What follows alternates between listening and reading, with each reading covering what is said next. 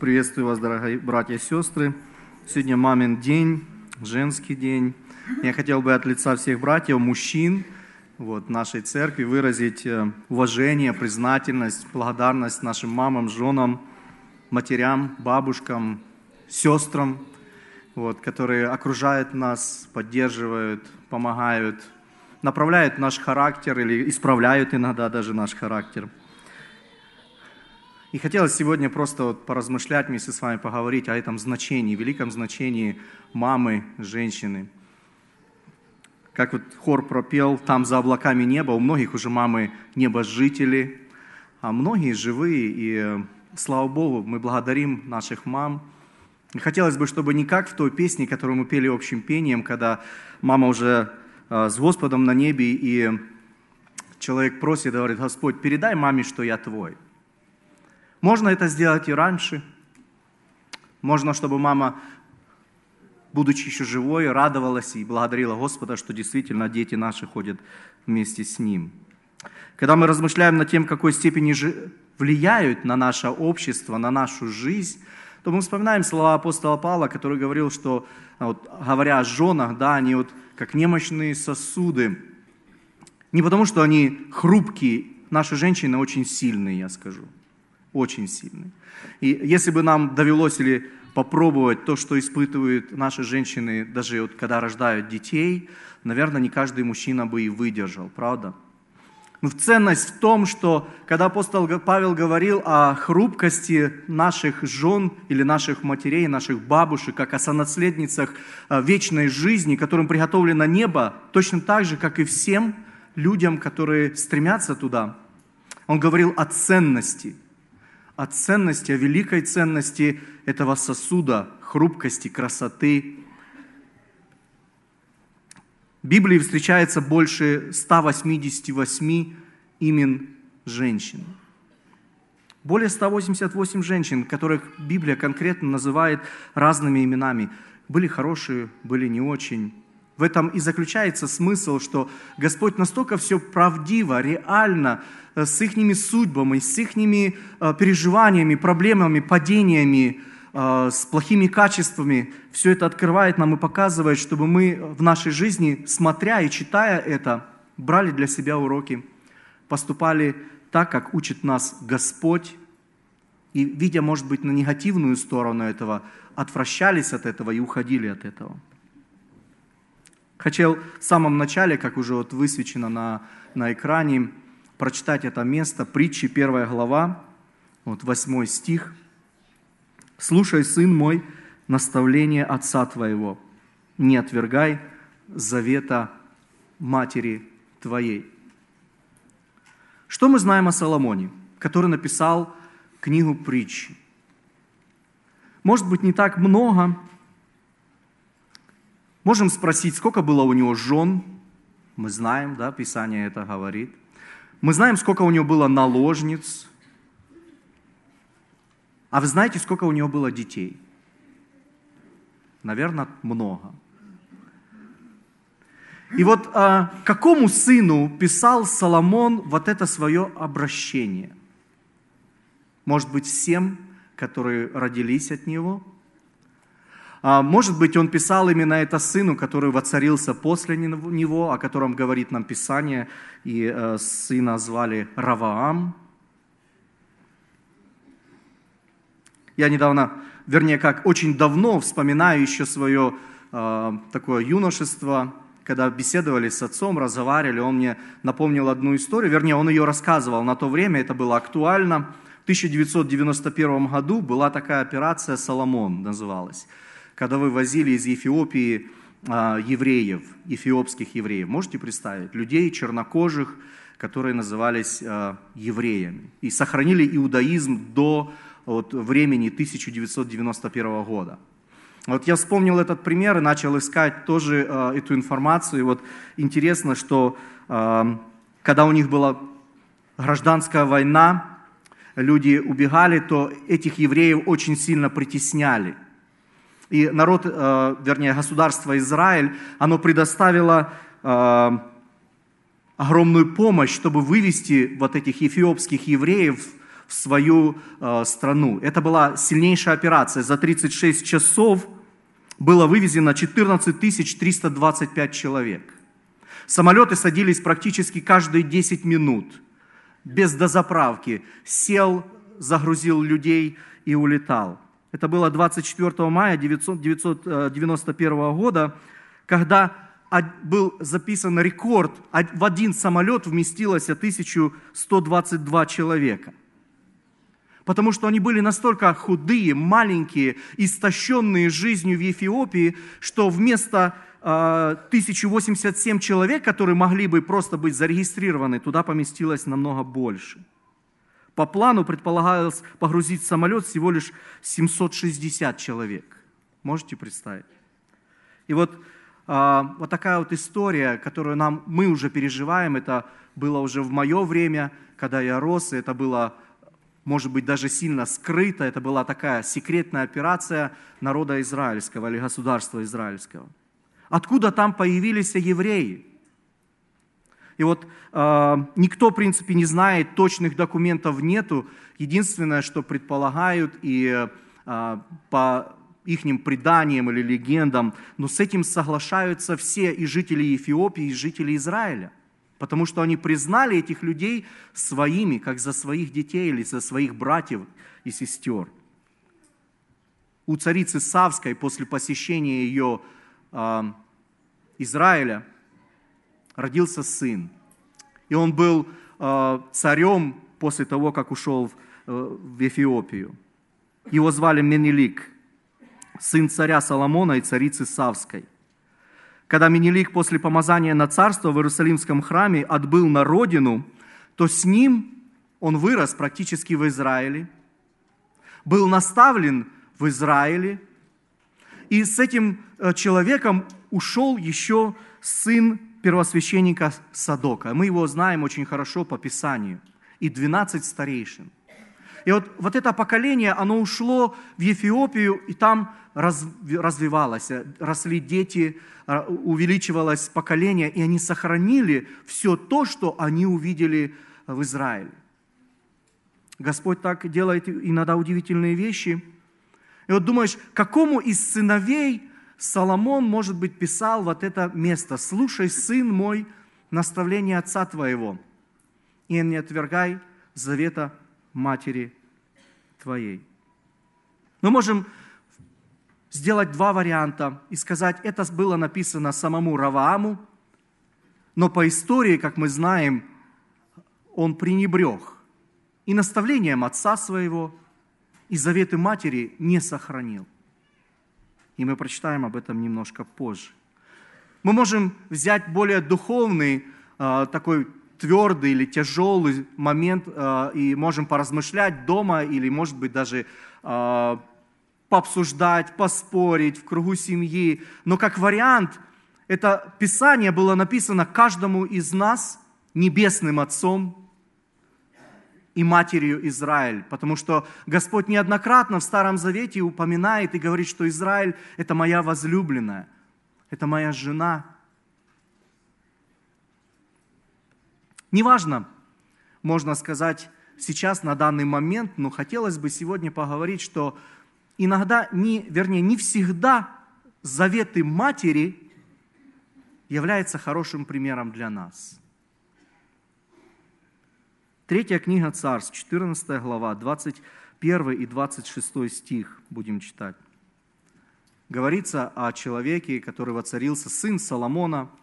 Я не знаю, был он первенец или он был не первенец, по какому праву он занял это место и стал царем в Израиле, об этом ничего не говорится.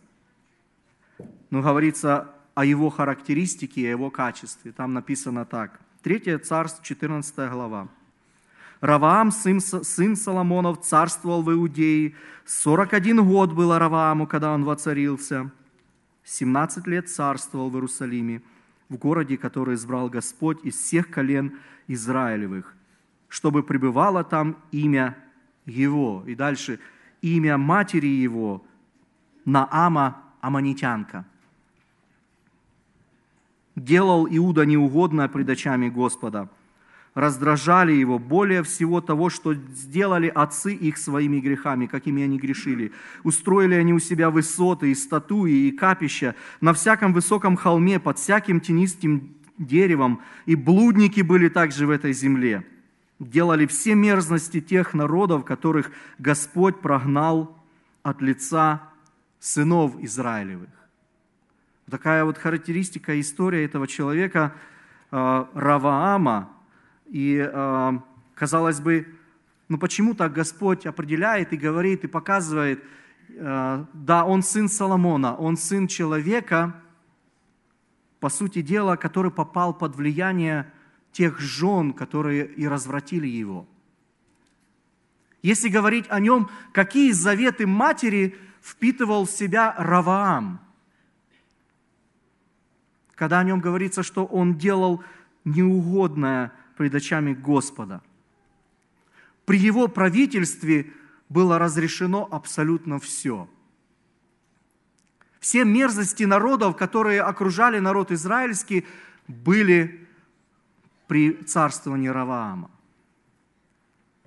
Удивительно, что до 1991 года народ эфиопский, который вышел когда-то из Израиля, сохранил веру в живого Бога, а народ израильский, которому было принадлежало все, и земля, и обетование Господни, у них были постоянные, они уклонялись от Господнего пути, Господь их возвращал трудным, тяжелым путем, но возвращал.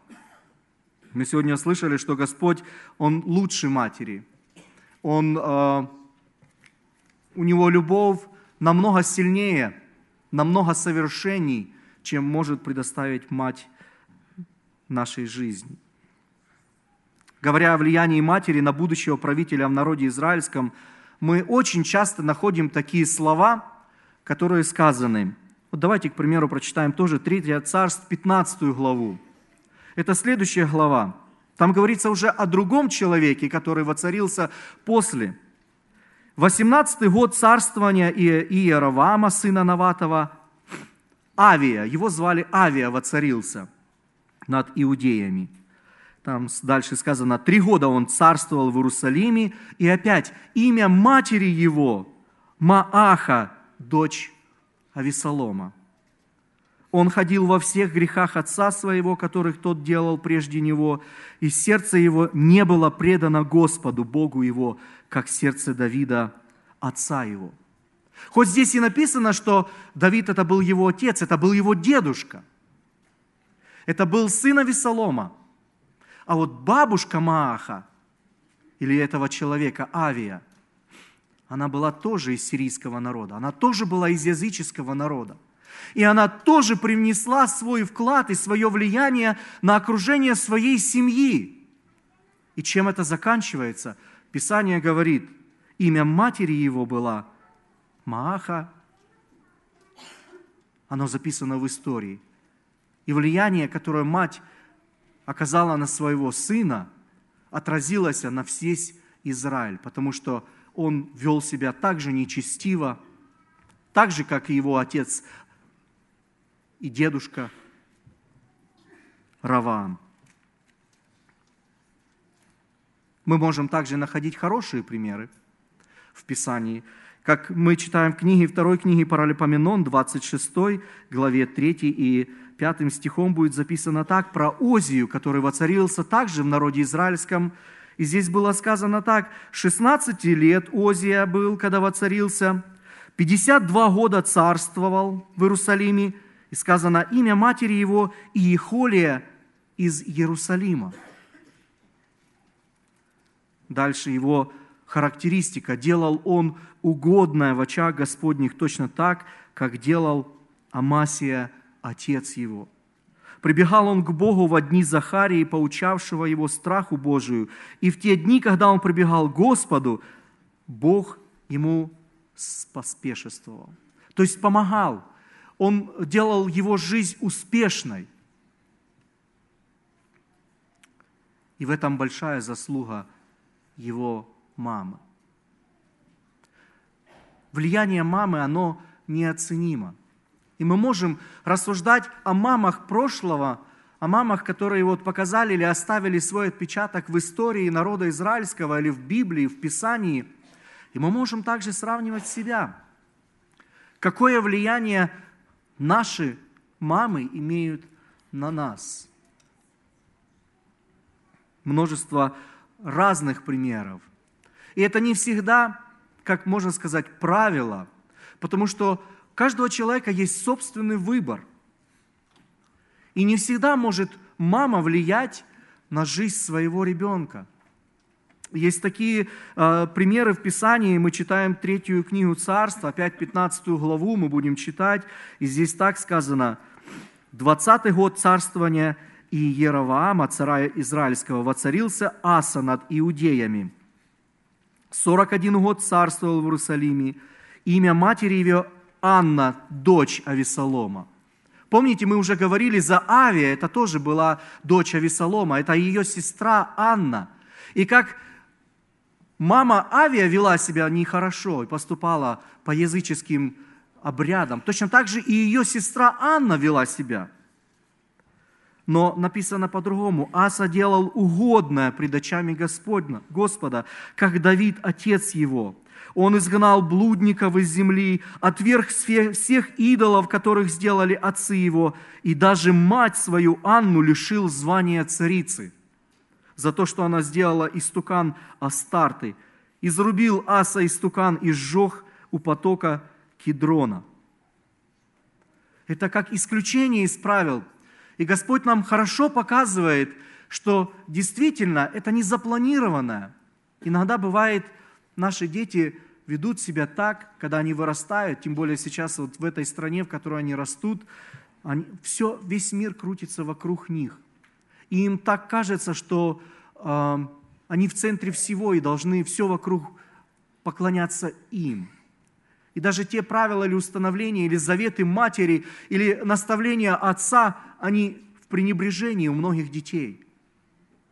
И это говорит только об одном, что мы, как люди, каждый за себя отвечаем за свое спасение, когда приходим в возраст полноценный, когда у нас мы можем отличать правую руку от левой, когда мы можем отличать зло от добра. И неважно, какие у нас родители, мы знаем это из нашей жизни, мы можем множество примеров привести, когда у праведных родителей есть нечестивые дети, и наоборот, когда родители полностью погибшие, падшие, пьяницы, алкоголики, наркоманы – Дети становятся на путь совершенно другой и говорят, мы не будем жить так, как жили наши родители. И это говорит о том, что каждый из нас, каждый из нас несет ответственность перед Господом принять Его спасение или отвергнуть.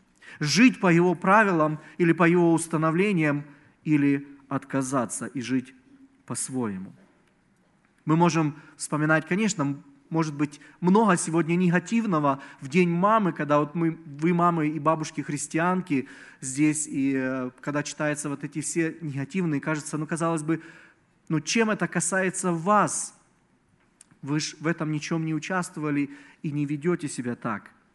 Но, по крайней мере, Господь указывает нам, чтобы мы были не опрометчивыми и давали добрые советы, жизнью своей показывали правильные примеры, и наставляли своих детей для того, чтобы они тоже правильно себя вели в Церкви Божией. Вы можете вспомнить тот пример, когда мама имела огромное влияние на свою дочь, и дочь плясала и попросила голову Иоанна Крестителя. Совет матери сделал это губительное дело. Иоанну Крестителю отрубили голову.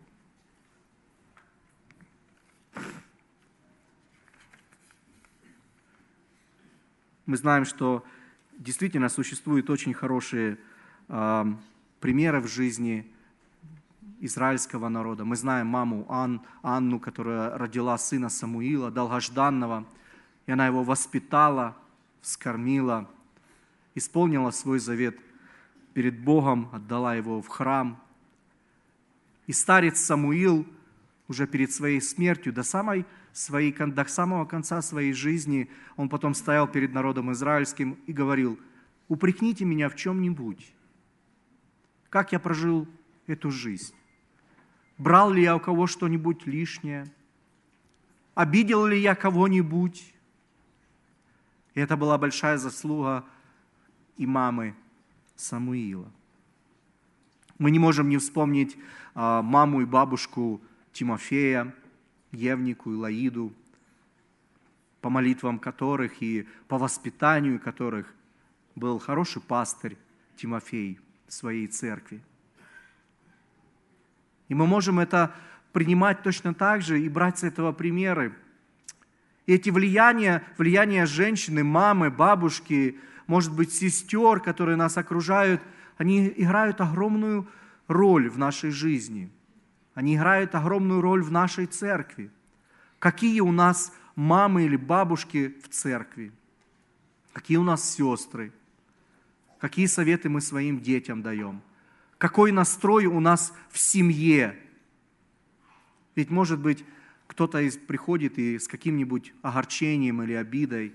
Мама может поступить мудро, а может своим словом или своим поступком настроить своего ребенка негативной стороне жизни.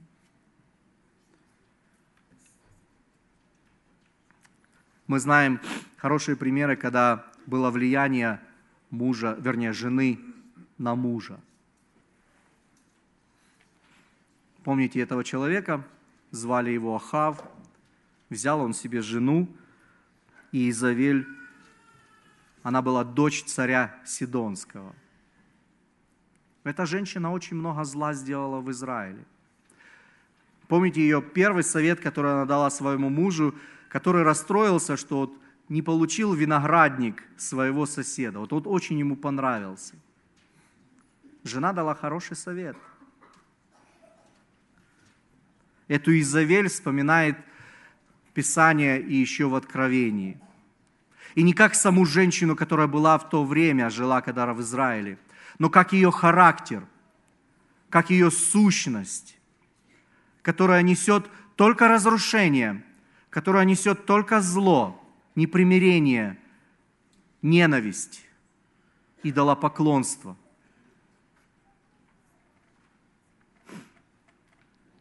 Писание очень правдиво показывает нам примеры настоящих реальных судеб, реальных ошибок, падений, отступлений. И чтобы мы могли поступать благоразумно, ключевым условием в том стихе, который мы прочитали в самом начале, «Сын мой, и про наставление своего отца не забудь, и про заветы матери – но вначале там говорится о страхе Господнем.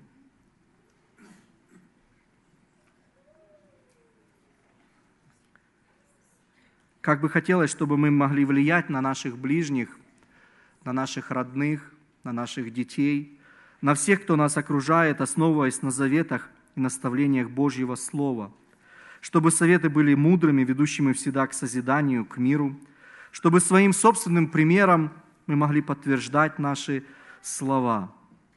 В заключение я хотел бы прочитать короткое пожелание как мамам, как бабушкам, как женщинам от апостола Павла, который написал это посланию к Титу.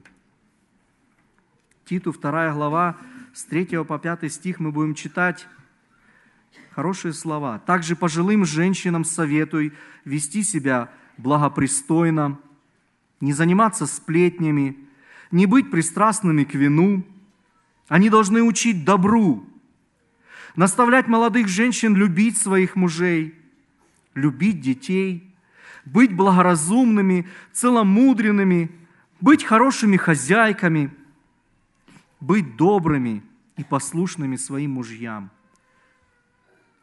И как резолюция всего, чтобы Божье Слово не было опорочено как емко, как э, в этих коротких словах, но апостол Павел подвел как бы черту всему. Это как практическое задание всем мамам и бабушкам, женщинам. Это как резолюция, как цель, которую можно преследовать, как смысл жизни, как служение, как повеление от самого Господа с определенным условием, чтобы наше поведение, наши советы, наше влияние, оно не порочило Слово Божьего. чтобы, глядя на жизнь и поступки следующего поколения, мы могли сказать, или бы даже это было записано в истории, имя матери можете подставить свое имя. Этому человеку было таким. Да будет Господь прославлен и возвеличен в жизни наших э, близких, родных. Имейте мудрость, имейте мудрость Божию. Благословений всем нашим мамам, бабушкам, которые молятся за нас, которые э, поддерживают. Да будет имя Господне прославлено и в вашей жизни. Аминь. Помолимся.